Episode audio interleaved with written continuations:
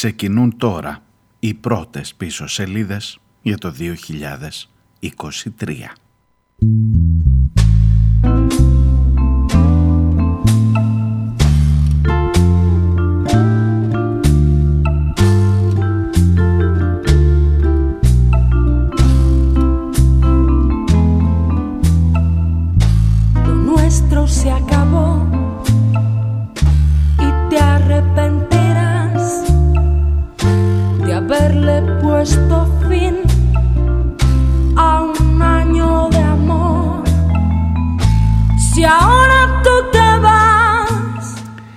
Γεια σας, καλώς ήρθατε. Καλή χρονιά σε όλους.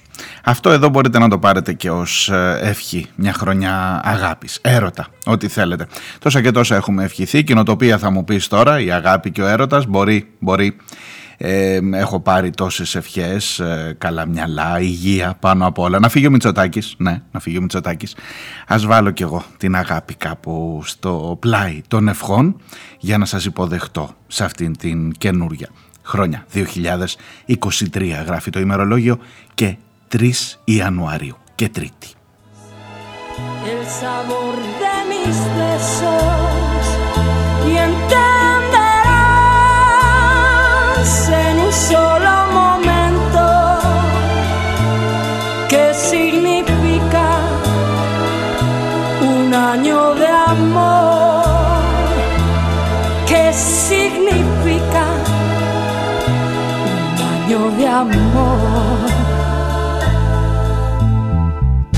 Te has parado a pensar. Έχω και ένα λόγο παραπάνω να είναι αυτό το πρώτο τραγούδι της νέας χρονιάς. Για εκείνη την ιστορία από τη Θεσσαλονίκη που έρχεται με την ε, drag queen που είχε το θράσος, είχαν το θράσος οι υπεύθυνοι ενός ε, νηπιαγωγείου ιδιωτικού να διαβάσει στα παιδιά μας, ακούστε, ακούστε που βαδίζομεν κύριοι να διαβάσεις στα παιδιά μας παραμύθια. Η drag queen που έσωσε τα Χριστούγεννα και προκάλεσε όλη αυτή την αναστάτωση που μου κέντρισε το ενδιαφέρον. Και λέω να ξεκινήσω από εκεί, από αυτή την ιστορία για να πάμε στα άλλα τα πιο βαριά, όχι ότι αυτό δεν είναι βάρη τουλάχιστον για το πως το υποδέχτηκε αυτό το πλήθος των νοικοκυρέων που δεν νομίζω να είχατε καμία αμφιβολία ότι θα ζούμε ανάμεσά τους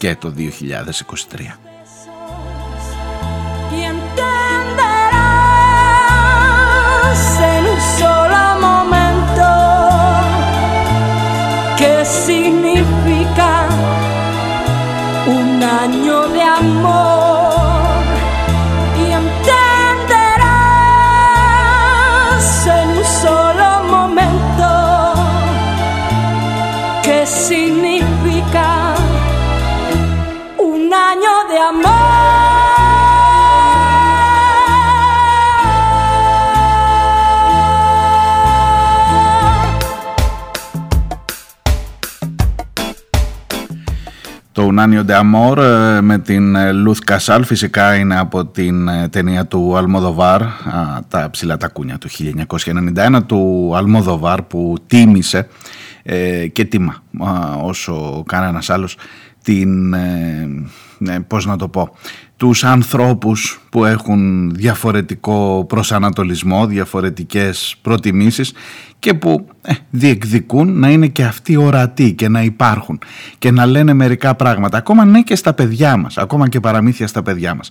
Σοκαρίστηκε η κυρία Κατερίνα Λάσπα να ξέρετε από το Κινάλ η οποία είναι και υπεύθυνη εθελοντισμού αν δεν κάνω λάθος ισότητας ξέρω εγώ κάτι τέτοιο στο Πασόκ της Θεσσαλονίκης και είπε ότι αυτά τα πράγματα είναι απαράδεκτα. Θα το πάρω από την αρχή αν δεν έχετε ακούσει τι ακριβώς ε, συνέβη με αυτή την ε, ιστορία ε, και το πώς τελικά μια εκδήλωση σε νηπιαγωγείο σε παιδικό σταθμό, νηπιαγωγείο μπορεί να προκαλέσει τις αντιδράσεις των ακροδεξιών τόσο που να αλλάξει ο χώρος και ώστε να μην υπάρχουν απ' έξω αντιδράσεις, ειδικά στην Θεσσαλονίκη.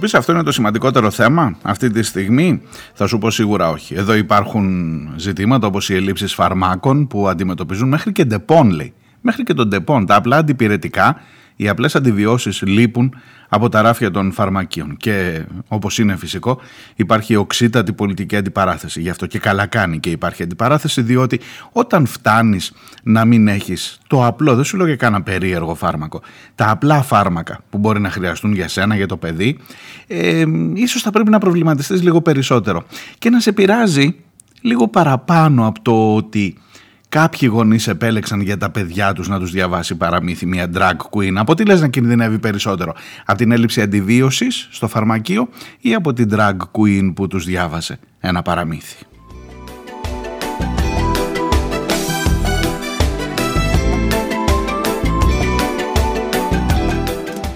Λείψαμε καμιά δεκαριά μέρες. Έλειψα και μην νομίζετε ότι η επικαιρότητα περίμενε πότε θα έρθω εγώ. Έτρεχε αυτή κανονικά. Έχει Τσαπανίδου, έχει Βραζιλία για δύο λόγους μάλιστα. Η Βραζιλία και για την ε, ορκομοσία του Λούλα με την παρουσία Τσίπρα φυσικά, αλλά και για τον αποχαιρετισμό. Σήμερα είναι η κηδεία του μεγάλου Πελέ.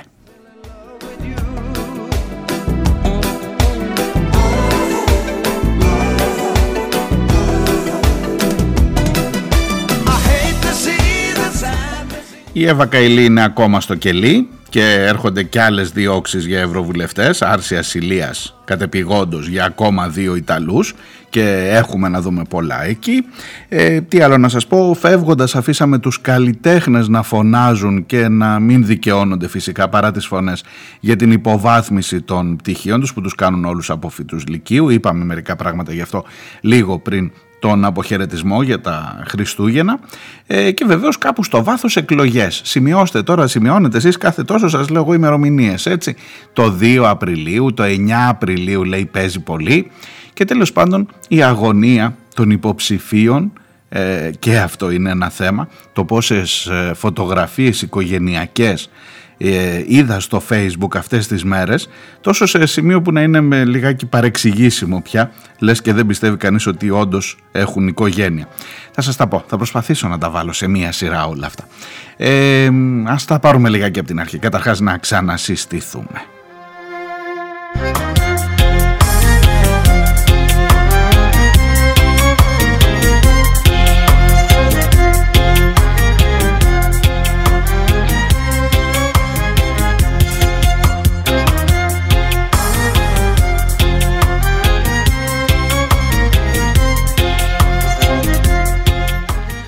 Η εκπομπή που ακούτε λέγεται πίσω σελίδες. Είμαι ο Μάριος Διονέλης. Όπως είπαμε, Δευτέρα και 3 ο Γενάρης.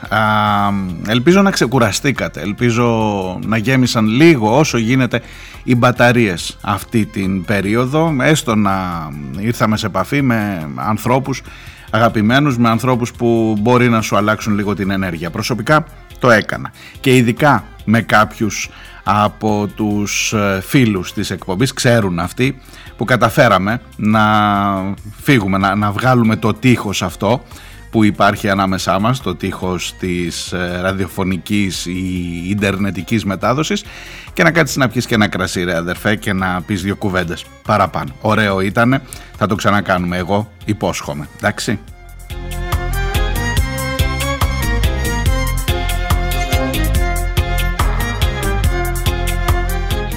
Πολλές και θερμές ευχές όπου ακούτε τις πίσω σελίδες, όπου συναντιόμαστε, όπου βρισκόμαστε. Θα τα πω μία φορά, μία στο τόσο χρειάζεται έτσι για να στείλω ειδικά σε όλες τις περιοχές. Βεβαίως μέσω των ιντερνετικών μεταδόσεων στο The Press Project και σε όλη την παρέα του The Press Project τις ε, ευχές μου. Ε, του Κρέτα News στο Ηράκλειο, στην Κρήτη και του Ράδιο Μέρα φυσικά, επίσης ε, σε όλη την Ελλάδα. Και μέσω των ε, ραδιοφωνικών συχνοτήτων στο, στην Καβάλα, στη Θάσο, στη Δράμα, μέσω του Καβάλα News, στην Ικαρία μέσω της Ικαριακής Ραδιοφωνίας, στην ε, Λέσβο μέσω του ραδιοφωνικού σταθμού στο νησί και των πολύ καλών φίλων εκεί, θερμούς χαιρετισμούς, στην ε, Ήπειρο, Ιγουμενίτσα, Κέρκυρα κιόλας ε, μέσω του ΕΝΠΛΟ, στη Θεσσαλία, στην ραδιοφωνική Λέσχη, όπου μεταδίδεται στα Τρίκαλα η εκπομπή, Δυτική Πελοπόννησος και Ιόνια νησιά από το Ιόνιον FM 95,5. Πάμε Κρήτη, Ιερά Πέτρα Άγιος Νικόλαος μέσω του ηχό FM 99,8 Ρέθυμνο βεβαίως αγαπημένο μέσω του στούντιο Ρέθυμνο στην Σιτία και στην ε, Κάσο και την Κάρπαθο από τον Style FM 100 και βεβαίως στα Χανιά από τον Κρήτη FM και στην ε, Στερεά Ελλάδα, Χαλκίδα και η υπόλοιπη Εύβοια από το Ράδιο 1, η Λιβαδιά και η Βιωτία από το Mega Radio 98,2 και η Λαμία και η Θειότιδα ολόκληρη από το Ράδιο Ρούμελη στους 98. Όπου ακούτε, όπου σε όποια από αυτές τις συχνότητες και αν συναντιόμαστε, είτε ιντερνετικά, τις ειλικρινείς ευχές μου και κάθε καλό για τον καινούριο χρόνο και υπομονή, παιδιά, για όσα μας περιμένουν.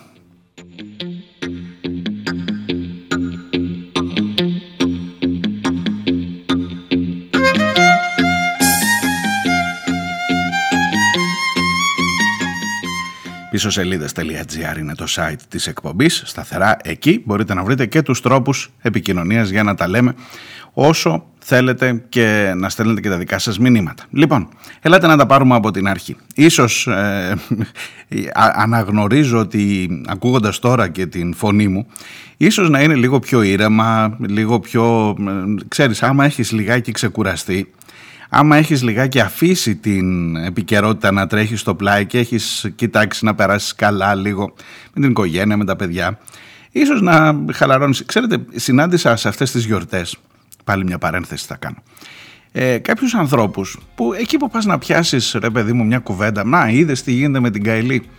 Ναι μωρέ με την Καηλή κάτι έχω ακούσει, τη φυλακή αλλά δεν ξέρω γιατί. Ναι. Ε, παρακολουθήσεις υποκλοπές, Predator, Predator, τι είναι το Predator, τι είναι αυτό; Και ναι, ναι, ναι, υπάρχουν, υπάρχουν αυτοί οι άνθρωποι παιδιά που κάθεσαι εσύ εδώ, μαλλιάζει η γλώσσα σου, λέμε, εμείς τα λέμε εδώ, είναι ένας κόσμος που δεν ασχολείται, ξέρεις, θα σου ομολογήσω ότι στο παρελθόν τους κοίταζε λιγάκι υποτιμητικά. Δηλαδή ρε παιδί μου καλά είναι δυνατόν να μην ξέρεις τώρα τι γίνεται εδώ. Σου ομολογώ ότι φέτος στις γιορτές, ξέρεις εκεί με συγγενείς φίλους λίγο που απλά ανοίγει λίγο ο κύκλος και θα κάτσεις και σε ένα τραπέζι ε, του ζήλεψα λίγο. Του, την αμαρτία μου να σας την πω. Του ζήλεψα λίγο. Δηλαδή του λες το Predator μας παρακολουθεί και λέει τι είναι το Predator; Δεν έχω ξανακούσει. Ρε εσύ το, αυτό πά, τίποτα. Δεν. Ε, ομολογώ ότι λιγάκι ζήλεψα. Α, αλήθεια σας το λέω. Αλλά τέλος πάντων κλείνω την παρένθεση και ξανάρχομαι στα δικά μου.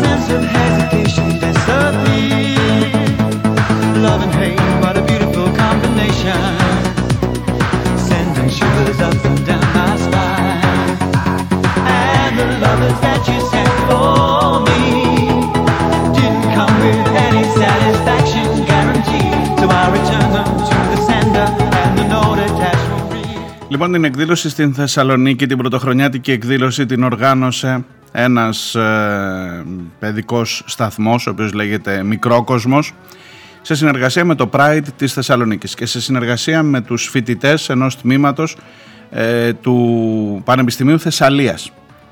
Ε, το ζήτημα ήταν, το ζητούμενο ήταν η επαφή των παιδιών με διαφορετικές ε, κουλτούρες, με διαφορετικές ε, αναγνώσεις της ταυτότητας του, να στο πω απλά, είναι υποχρεωτικό ένα αγοράκι να παίζει με όπλα, με μπάλες και με φορτηγά και αυτοκινητάκια και ένα κορίτσι να παίζει με κούκλες και μπιμπιμπό και λοιπά. Δηλαδή ένα κορίτσι που θέλει να παίξει και αυτό με αυτοκινητάκια ή με ξέρω εγώ κάτι πιο αγορίστικο ή ένα αγόρι που θέλει να παίξει με κούκλες. Απαπα, μην τους λες τέτοια εκεί πάνω, μην τους λες τέτοια.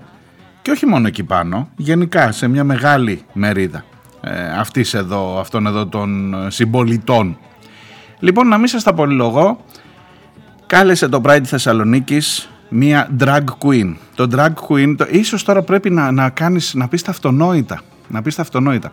Καταρχάς, ε, το drag δεν είναι με U, είναι με, a, με A. Δηλαδή είναι το ρήμα σέρνο. Δεν είναι drag queen, δεν έχει να κάνει με ναρκωτικά. Να, να ξεκαθαρίσουμε.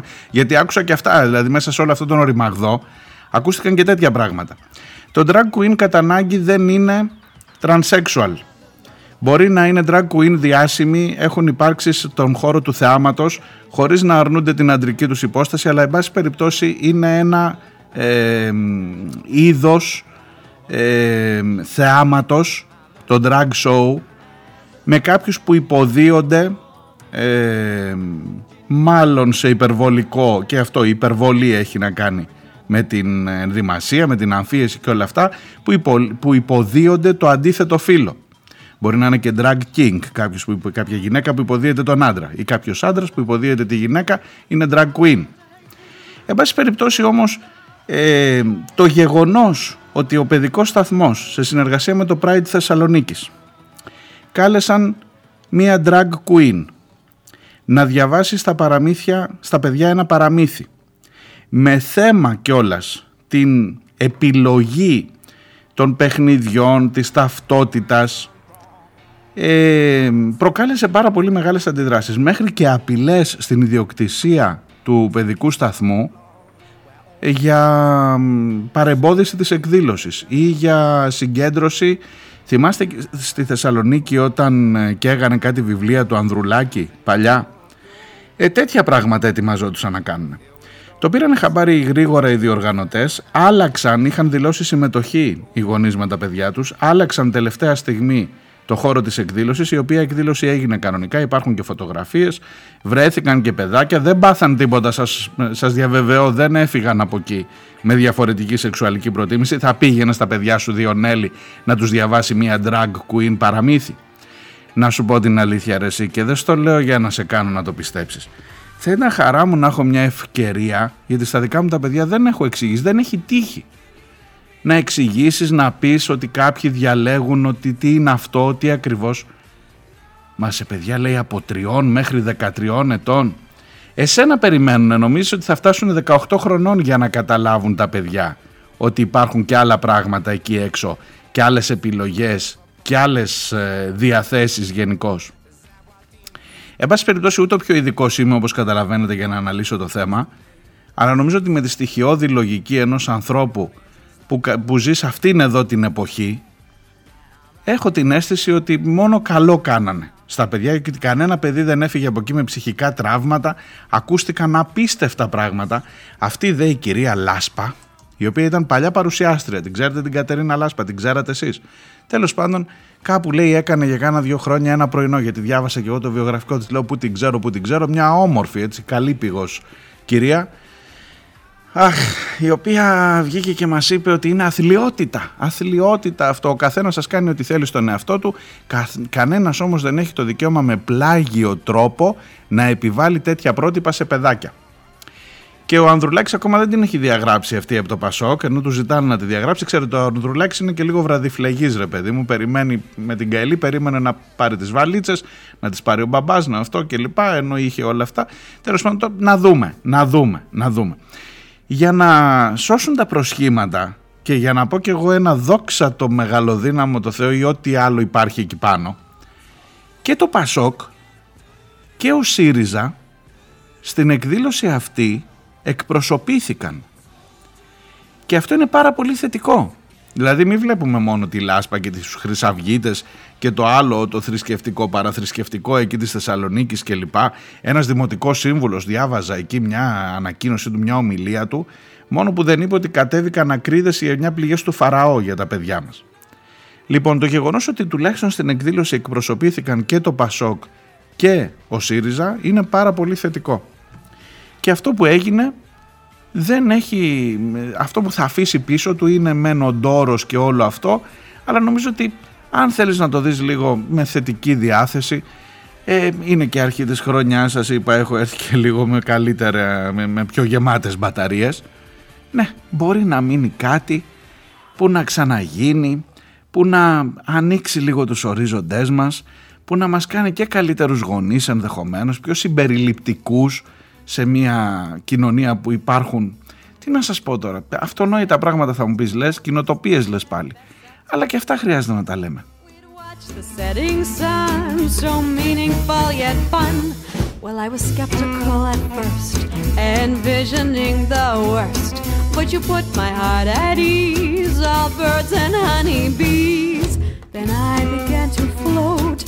that feeling so remote, like a helium balloon, hell bent for the moon. And from the corner of my eye, I watched the world sail by. But all I saw was you. Για να είμαι δίκαιος με τους ανθρώπους, η κυρία Βάσια Μαδέση είναι η αναπληρώτρια γραμματέας ισότητας του Πασόκ Παύλα Κινάλ, που παραβρέθηκε στην συγκεκριμένη εκδήλωση, ενώ η κυρία Κατερίνα Λάσπα είναι γενική γραμματέας εθελοντισμού του Πασόκ, που ήταν από την άλλη μεριά και τα καταδίκασε αυτά τα πράγματα.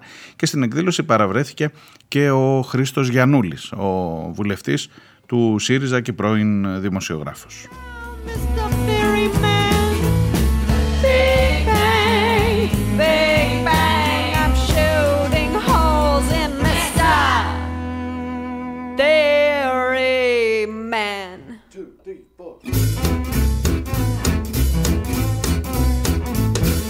Were there for what it's worth when I fell back down to earth.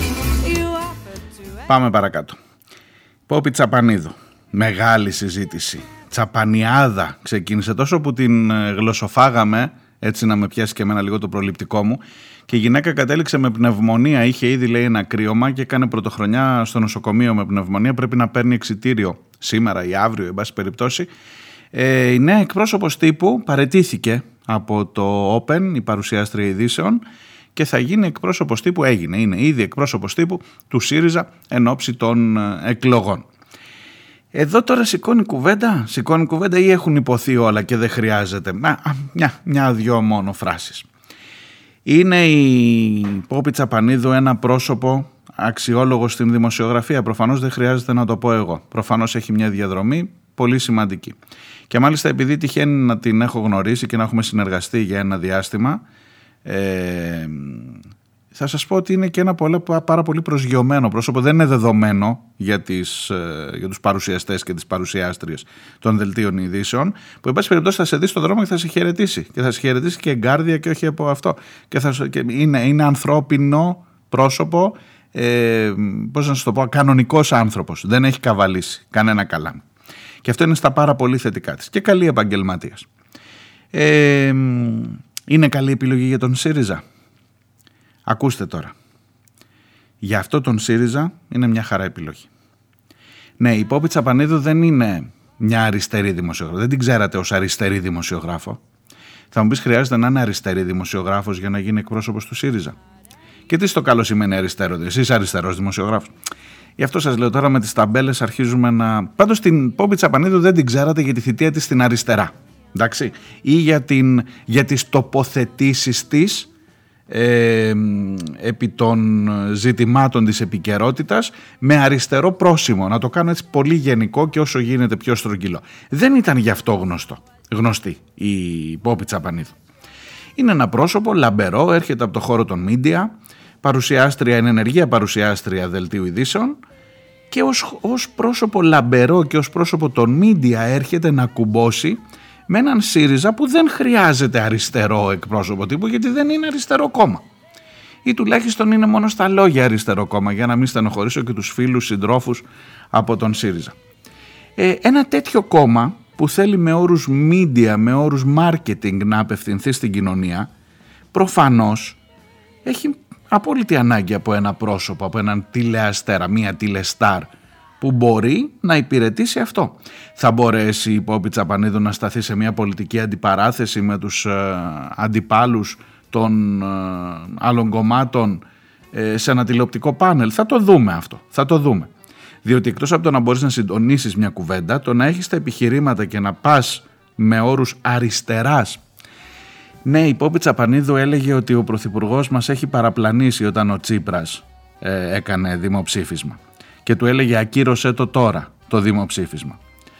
Ε, για κάτσε να δεις και σε αυτό ακόμα ποιος δικαιώνεται, ποιος δικαιώνεται; Αυτό δεν έκανε ο Τσίπρας, δεν το ακύρωσε το δημοψήφισμα παρόλο που έγινε μετά. Οπότε είδες πως κουμπώνουν τα πράγματα. Καμία απορία να μην έχεις. Μια χαρά επιλογή. Για αυτό τον ΣΥΡΙΖΑ, ναι, η Τσαπανίδου είναι μια χαρά επιλογή. Διάλειμμα και έρχομαι σε λίγο.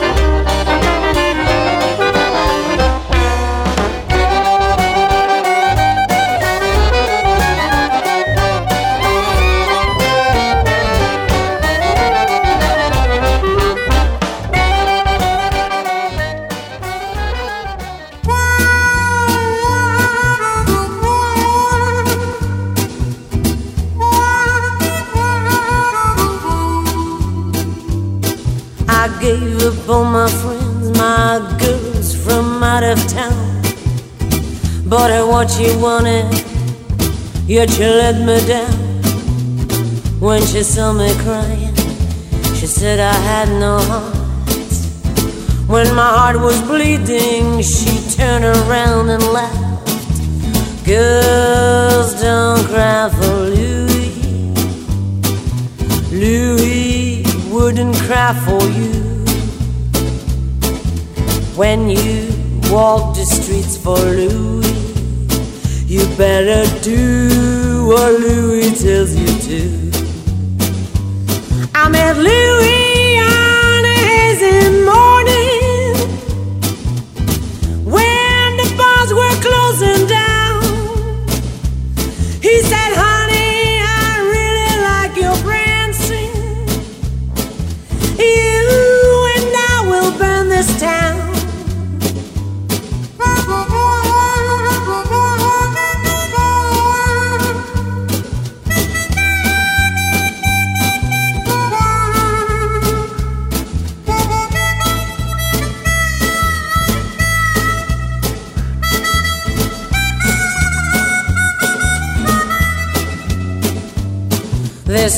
sir, misled me, hurt me in my pride. Who are you to judge me? Who are you to take her side? She cheated on me, mister. Told me nothing but lies. I just had to teach her not to overstep the line. Girls don't cry over Louis. He wouldn't waste a tear on you when you walk the streets for Louis. You ain't walking down no avenue.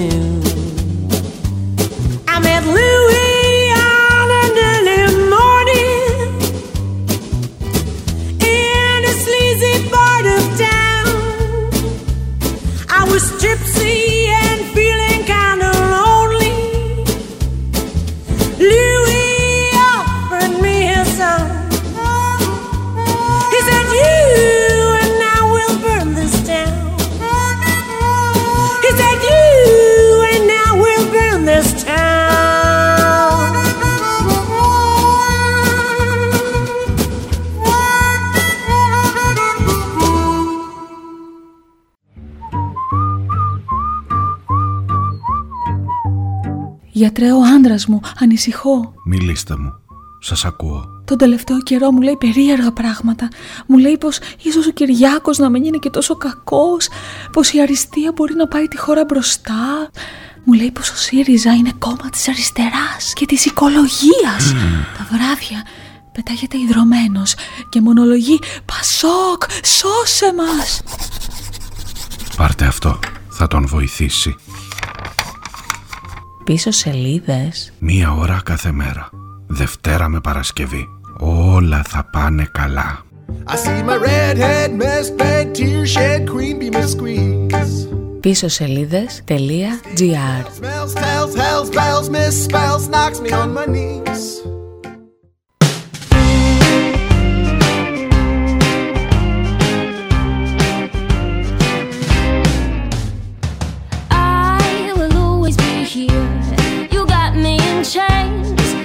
let me be. You always will remain in the face of.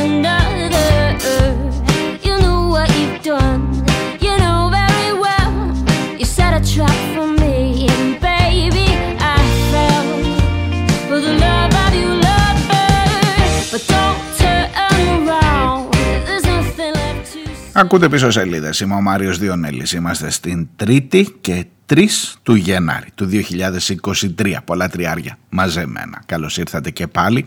Καλώς ήρθατε στην παρέα αυτή. Πίσω σελίδες.gr το site της εκπομπής. Εκεί περιμένω και τα δικά σας μηνύματα.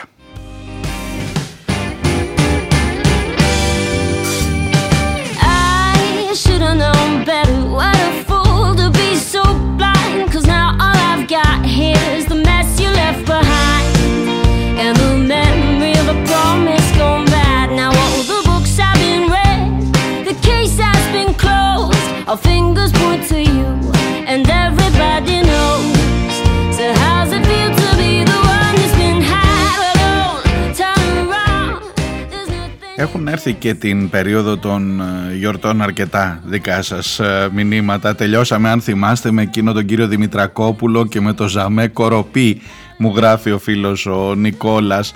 Άκουσα το Δημητρακόπουλο και αναπτέρωσα λίγο τις ελπίδες μου. Υπάρχει κάποιος που μιλάει γαλλικά χειρότερα από εμένα μου γράφει και από εμένα Νικόλα.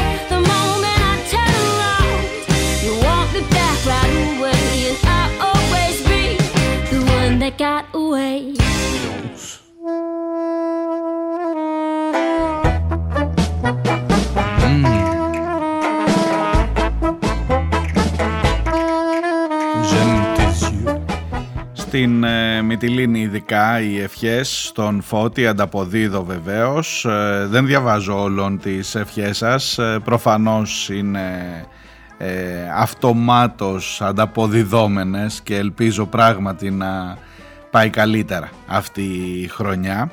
Ο Φώτης μου γράφει ως στρατιωτικός. Τα λέω τσεκουράτα που έλεγε στην ταινία ο Σταυρίδης. Όχι. Ως στρατιωτικός μου λέει προβλέπω δυνατές μάχες του χρόνου έχει έρθει πριν ε, στις 29 ε, αν δεν κάνω λάθος. Ε, δυνατές μάχες μου λέει προβλέπω οπότε το μάχημο προσωπικό πρέπει να είναι έτοιμο πόλεμο. Γι' αυτό μου λέει καλή ξεκούραση. Όντως, εγώ ξεκουράστηκα ελπίζω και εσείς. Πάμε τώρα, πάμε τώρα να δούμε πως θα τα βγάλουμε πέρα.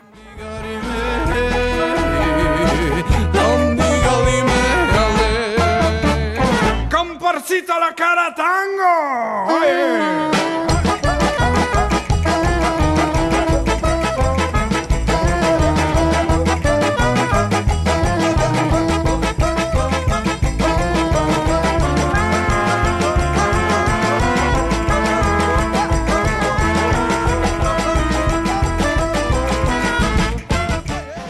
Η Νούλη, ο Γιώργος, ο Μίνος, ο Στάθης, ο Χρήστος βεβαίως, βεβαίως, ξέρει αυτός. Ε, οι ευχές είναι πολλές, ανταποδίδω βεβαίως. Ε, η Νούλη μου γράφει ευχαριστούμε για τα κάλαντα, εκείνα τα κάλαντα αν θυμάστε των γυναικείων φυλακών Αβέροφ. Δικαιοσύνη μου γράφει με ε, η δικαιοσύνη, ξέρετε από τα πάνω τον Ρωμά και ειρήνη για την καινούργια χρονιά. Ανταποδίδω. Νούλη ο Γιώργος από την Ανατολή από ό,τι βλέπω ε, μου γράφει ευχαριστούμε για την παρέα της λογικής την πρωινή παρέα της λογικής κάτσε να δεις μεγάλο ζήτημα. Μην νομίζω ότι την κατέχουμε μόνο εμείς αλλά τουλάχιστον τουλάχιστον να έχουμε τα μυαλά μας μέσα στο κεφάλι μας. Θα λέω αυτές την κλισέ δική μου φράση συνεχώς, το οποίο νομίζω ότι είναι ίσως ο μεγαλύτερος στόχος για να μην το χάσουμε. Τελείως, τελείως. Χρόνια πολλά παιδιά σε όλους ε, και με ευχαριστώ πάρα πολύ για τις ευχές. Ελπίζω να περάσετε καλά, να ξεκουραστήκατε. Μου λέει ένα πουλάκι κάποιες πληροφορίες ότι η σημερινή μέρα, η τρίτη 3 Γενάρη, είναι μέρα που ξεκινάνε πολλές δίαιτες κάτι, κάτι έχω μια, μια πληροφόρηση τέτοια. Διότι καλές οι γιορτές, αλλά τώρα χρειάζεται να μαζευτούμε λίγο, ε, ελάτε.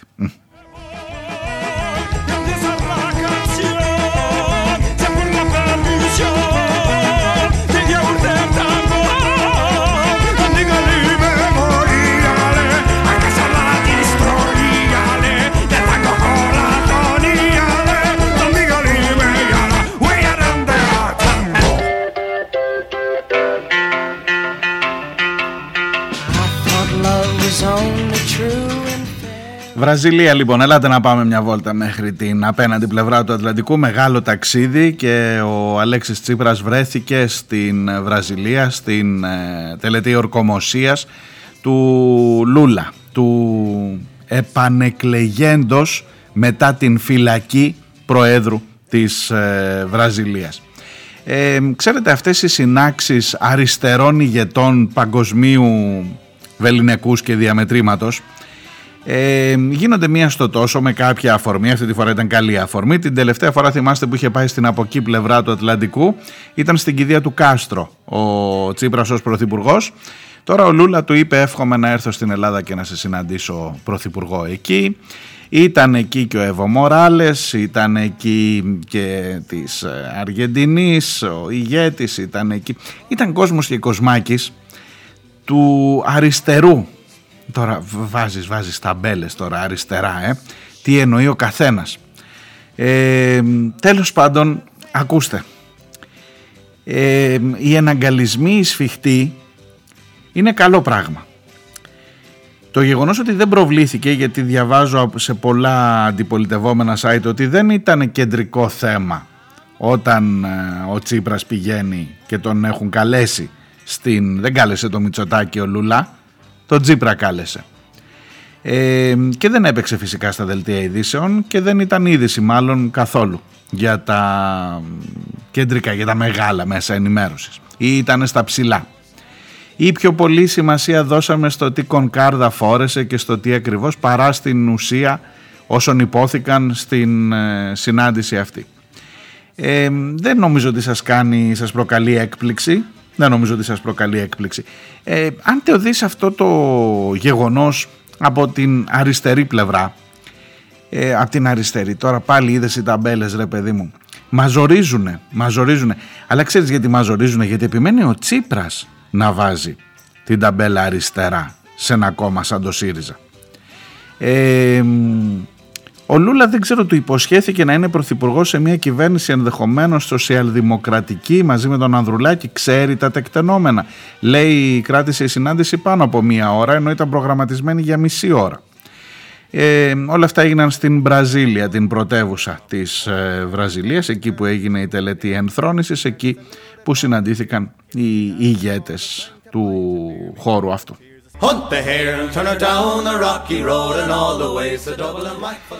Μερικά χιλιόμετρα πιο νότια και ανατολικά στην πόλη Σάντος, στην γενέτειρα του Πελέ, του μεγάλου του βασιλιά του ποδοσφαίρου. Ε, χιλιάδες ανθρώπων αποχαιρετούν σε λαϊκό προσκύνημα στο γήπεδο της Σάντος, της τοπικής ομάδας όπου ξεκίνησε, όπου έκανε τα πρώτα του βήματα ο Πέλε. Αποχαιρέτησαν τον θρύλο του παγκόσμιου ποδοσφαίρου μεταξύ αυτών και ηγέτες κρατών, μεταξύ αυτών βεβαίως και η φουρνιά των νεότερων στάρ του ποδοσφαίρου ε, και σήμερα είναι η κηδεία του, είναι η, η τελετή που θα τον οδηγήσει στην τελευταία του κατοικία η οποία θα είναι σε κάποιο κτίριο ψηλά για να βλέπει υποτίθεται τους αγώνες, μπορεί να βλέπει έτσι κι αλλιώς από εκεί ψηλά δεν ξέρω, τους αγώνες της αγαπημένης του ομάδας της ε, Σάντος. Θα έχει δηλαδή από εκεί που θα βρίσκεται ε, θέα οπτική προς το γήπεδο της τοπικής ομάδας. And landed on the quay just as the ship was sailing. Captain Atby roared, said the Dorum Harry when I jumped aboard a cabin brown for a paddy. Down among the pigs, did some hearty rigs, a dance, some hearty jigs, the water round me bubbling when a poly head.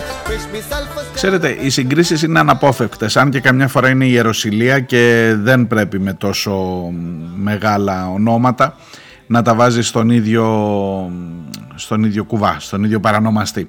Αλλά οι συγκρίσεις με τον Μαραντόνα που αποχαιρετήσαμε πρόσφατα πριν από δύο χρόνια και κάτι ε, είναι αναπόφευκτες κατά τη γνώμη μου. Και θα μου επιτρέψετε να πω ότι παρόλο που ο Πελέ ήταν ε, παλαιότερος ασφαλώς ε, και προγενέ, όχι μόνο προγενέστερος χρονικά αλλά προγενέστερος και σε ό,τι αφορά την ε, δεξιοτεχνία και ενώ άνοιξε πάρα πολύ μεγάλους δρόμους ο Πελέ, τελικά ο Σταρ ήταν ο Μαραντών.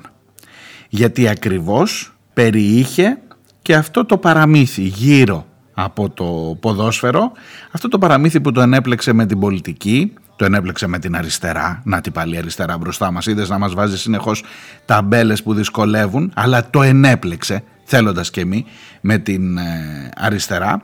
Το ενέπλεξε μάλιστα και με την μαφία και με την κοκαίνη, με τα ναρκωτικά, με πάρα πολλά πράγματα, αλλά ο Σταρ τελικά με τους όρους του συστήματος ήταν ο Μαραντών.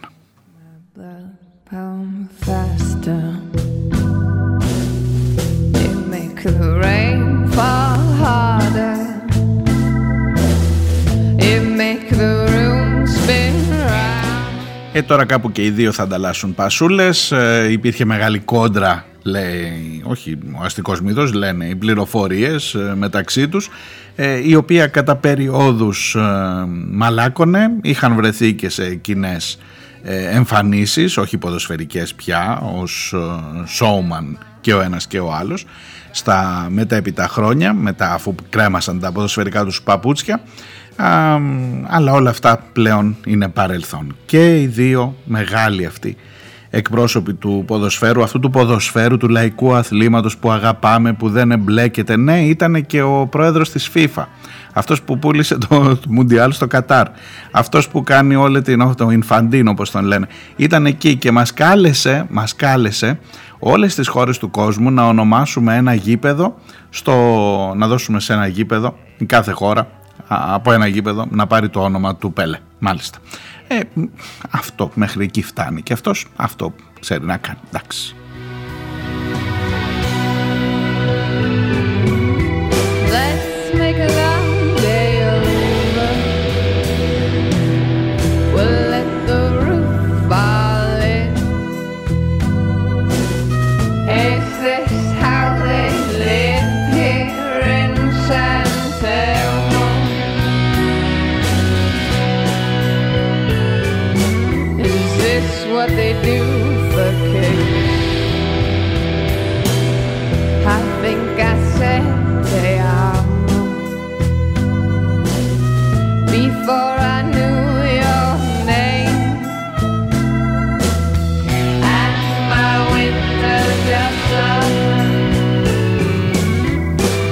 Όσοι ασχολείστε μετά του Ευρωκοινοβουλίου ή όσοι τέλος πάντων απολαμβάνετε το, την αποκάλυψη του σκανδάλου του Qatar στο Ευρωκοινοβούλιο που λες και ήταν το μόνο σκάνδαλο στο οποίο έχει βουτυχτεί το Ευρωκοινοβούλιο και οι εκπρόσωποι μας. Απλά σας έχω πει και στις προηγούμενες εκπομπές από, την, από το 2022 ήδη.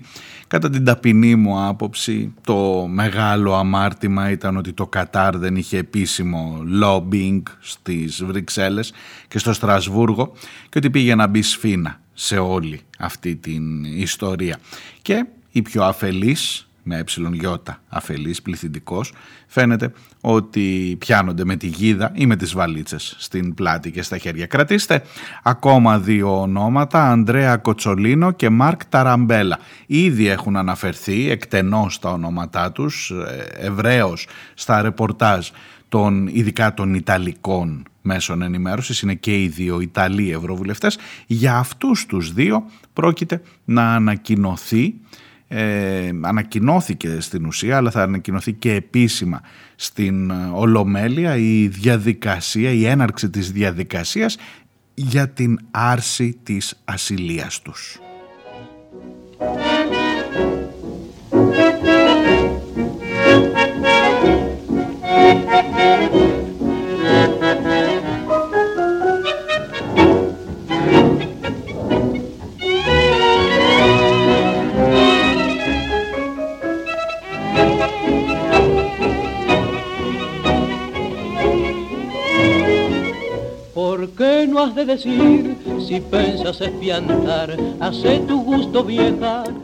Για τους άλλους τους δικούς μας δεν μαθαίνω νεότερα και ανησυχώ.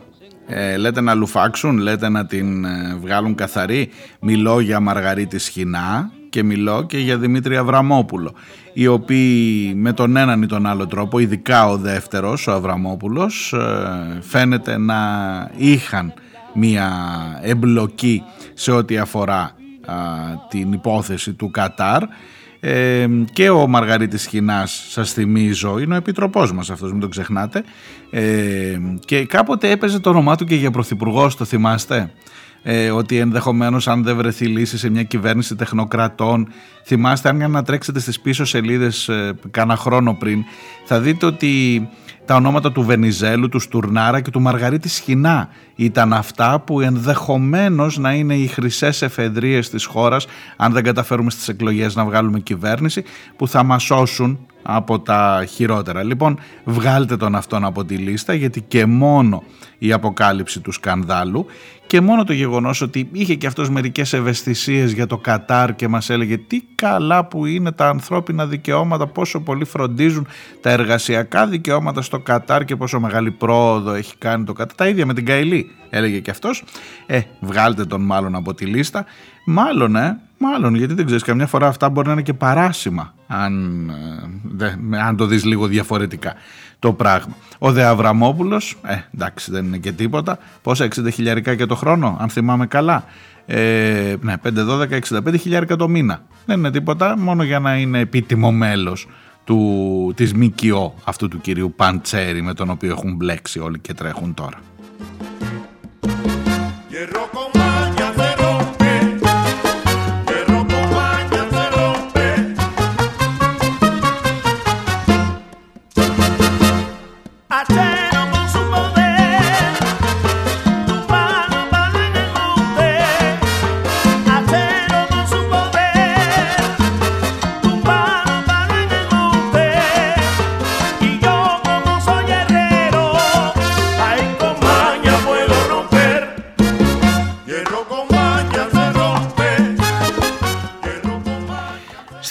Των φαρμάκων που είναι και η πιο σοβαρή αν θέλετε τη γνώμη μου από όλα αυτά ακόμα και από αυτά που σας ε, συζητάω εγώ απλά είπα να ξεκινήσω λιγάκι πιο απαλά μη σας πιάσω από τα μούτρα πρώτη εκπομπή.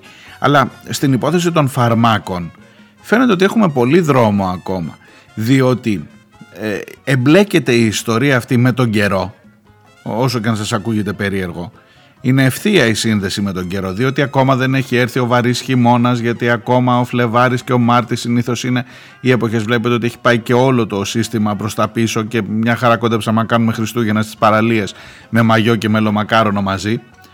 Ναι, και αυτό είναι άλλη συζήτηση για την κλιματική κρίση, για το γιατί γίνεται αυτό και το τι ακριβώς συμβαίνει, αλλά άστο και αυτό στην άκρη τώρα.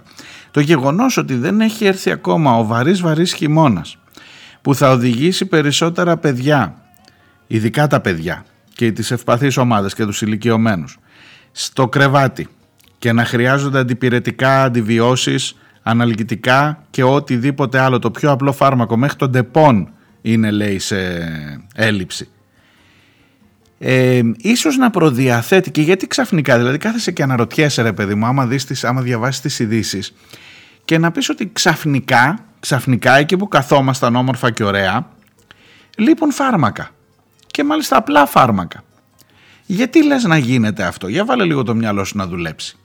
Γιατί λέει, ο Πλεύρης λέει ότι στο κάρουν, ακούσανε τώρα, άκου να δεις τώρα επιχειρήματα που έχουμε ε, σταμάτησαν λέει μειώθηκε η παραγωγή στην Ινδία και στην Κίνα γιατί πολλά φάρμακα φτιάχνονται στην Ινδία και στην Κίνα ε, γιατί μειώθηκε ξαφνικά η παραγωγή; Δηλαδή έτσι τους ήρθαν και σταματήσαν να δουλεύουν σου λέει Χριστούγεννα είναι άσε να κάνουμε λίγο το κορόιδο ε τι λες και εσύ; Ε, έχουν Χριστούγεννα στην Κίνα. Ξέρω εγώ δεν έχουν μάλλον δεν είναι.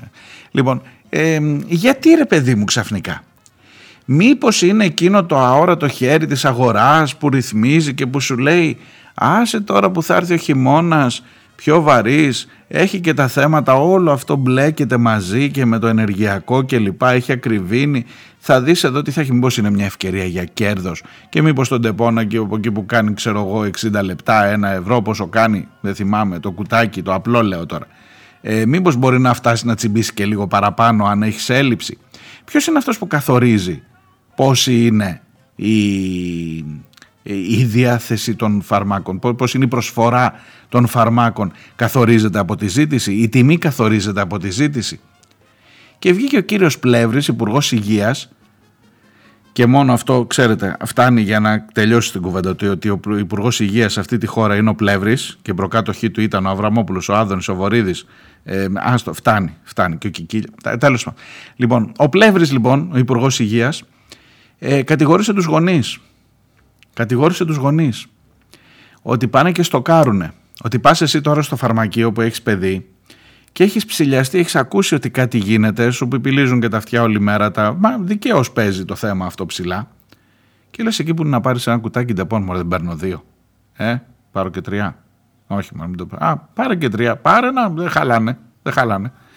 Λοιπόν, ή παίρνεις το σιρόπι το παιδικό των Depon για το παιδί. Λες, βάλε δύο, βάλε δύο και σε κατηγορεί ο Πλεύρης ότι στοκάρεις τα Depon στο σπίτι και γι' αυτό έχει έλλειψη, κατάλαβες; Άκου να δεις παιδιά, όποτε, όποτε συνειδητοποιώ ότι οι νόμοι της αγοράς λειτουργούν μόνο εναντίον μας, ε, πώς να σας το πω, αναστατώνομαι. Και είναι και πρώτη εκπομπή και δεν πρέπει να βρίσω.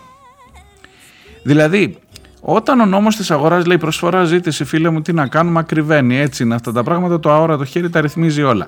Όταν ο γονιός όμως επηρεάζεται από το νόμο της αγοράς που σου λέει ρε εσύ αφού η ζήτηση αυξάνεται λογικό είναι να μειωθεί η προσφορά. Δηλαδή άκου να δεις τώρα κύριε Πλεύρη μου δεν ξέρω αν είσαι γονιός ε, όταν έχεις ένα παιδί και ακούς τελειώνουν τα Depon, τελειώνουν τα Depon, τελειώνουν τα Depon ναι, ρε, εσύ θα πας να πάρεις δύο Depon τελικά. Άκου να δεις. Ελπίζω να μην πέφτεις από τα σύννεφα. Ναι, θα τον κατηγορήσεις ότι τα στοκάρει. Έλα να με κατηγορήσεις. Ρε, άμα τα βρω θα τα πάρω. Τι θέλεις τώρα; Διότι, δηλαδή, ε, κάτσε να δούμε ποιος φταίει. Φταίει ο νόμος της αγοράς και της ζήτησης, τον οποίο εσύ τον επικαλείσαι. Και τελικά από όλο αυτό το σύστημα των διεθνών φαρμακευτικών, των παράνομων εξαγωγών φαρμάκων γιατί αντιπηρετικά και αντιβιωτικά φτιάχνονται και στην Ελλάδα μόνο που στην Ελλάδα πολλούνται φθηνότερα από ό,τι πολλούνται σε άλλες χώρες και οι επιχειρήσεις και οι φαρμακευτικές βιομηχανίες ε, βρίσκουν, έχουν μεγαλύτερο συμφέρον από το να τα στέλνουν έξω παράνομα σε εξαγωγές. Τώρα σκέφτονται, λέει, να βάλουν, ζητά τουλάχιστον ο ΣΥΡΙΖΑ, ο Ξανθός από την πλευρά του ΣΥΡΙΖΑ, να επιβληθεί η απαγόρευση των εξαγωγών εφόσον δεν καλύπτεται η ανάγκη τον, ε, η, εγχώρια ζήτηση. Ο Πλεύρης άσε το σκέφτεται τώρα και με τις φαρμακευτικές καταλαβαίνετε επιχειρήσεις είναι και αυτές έχεις διαλέξει πλευρά με, με ποια πλευρά είσαι μην τα λέμε τα ίδια συνέχεια και τελικά σου φταίει ο γονιός ρε που πήρε δύο Depon. Πήρε δύο σιρόπια ο μπαγάς σας ρε τα βρήκε και τα πήρε. Και φταίει ο γονιός κύριε Πλεύρη. Λοιπόν, πώς γίνεται αυτή η νόμη της αγοράς και της ζήτησης; Να βγαίνουν πάντα προς, όχι προς το συμφέρον το δικό μας ή να, βγαίνουν πάντα, να βγαίνουμε πάντα ζημιωμένοι από αυτούς τους νόμους της αγοράς και ένα μυστήριο πράγμα, ένα μυστήριο πράγμα.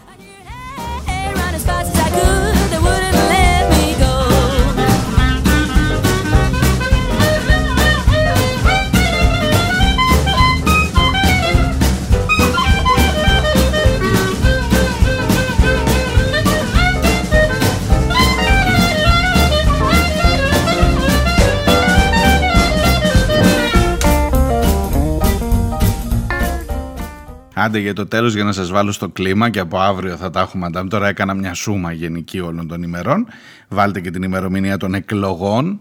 Λένε τα πουλάκια, Κωνσταντίνα μου, ότι 9 Απριλίου, ναι θα είναι η Κυριακή των Βαΐων, λέει εκεί που θα πηγαίνουμε για το Πάσχα, βολεύει και πολύ ε, γιατί θα πηγαίνουν όλοι προς τα χωριά και άρα θα έχει μεγαλύτερη προσέλευση στις ε, κάλπες και τέλος πάντων μην κανονίσετε κάτι εκεί ούτε στις 9 ούτε την προηγούμενη στις 2 Απριλίου. Ε, Βεβαίως, καθίστε να δούμε πώς θα πάνε και τα πράγματα, δεν ξέρεις, αλλά λέγεται ότι ο Μητσοτάκης το έχει πάρει απόφαση. Έκανε και μια συνάντηση, συζήτηση με τον ε, Κουτσούμπα όταν πήγαν να ευχηθούν, λέει, στην πρόεδρο της Δημοκρατίας και γενικώς του είπε από τον Απρίλιο και μετά είναι όλα ανοιχτά. Αυτή ήταν η φράση.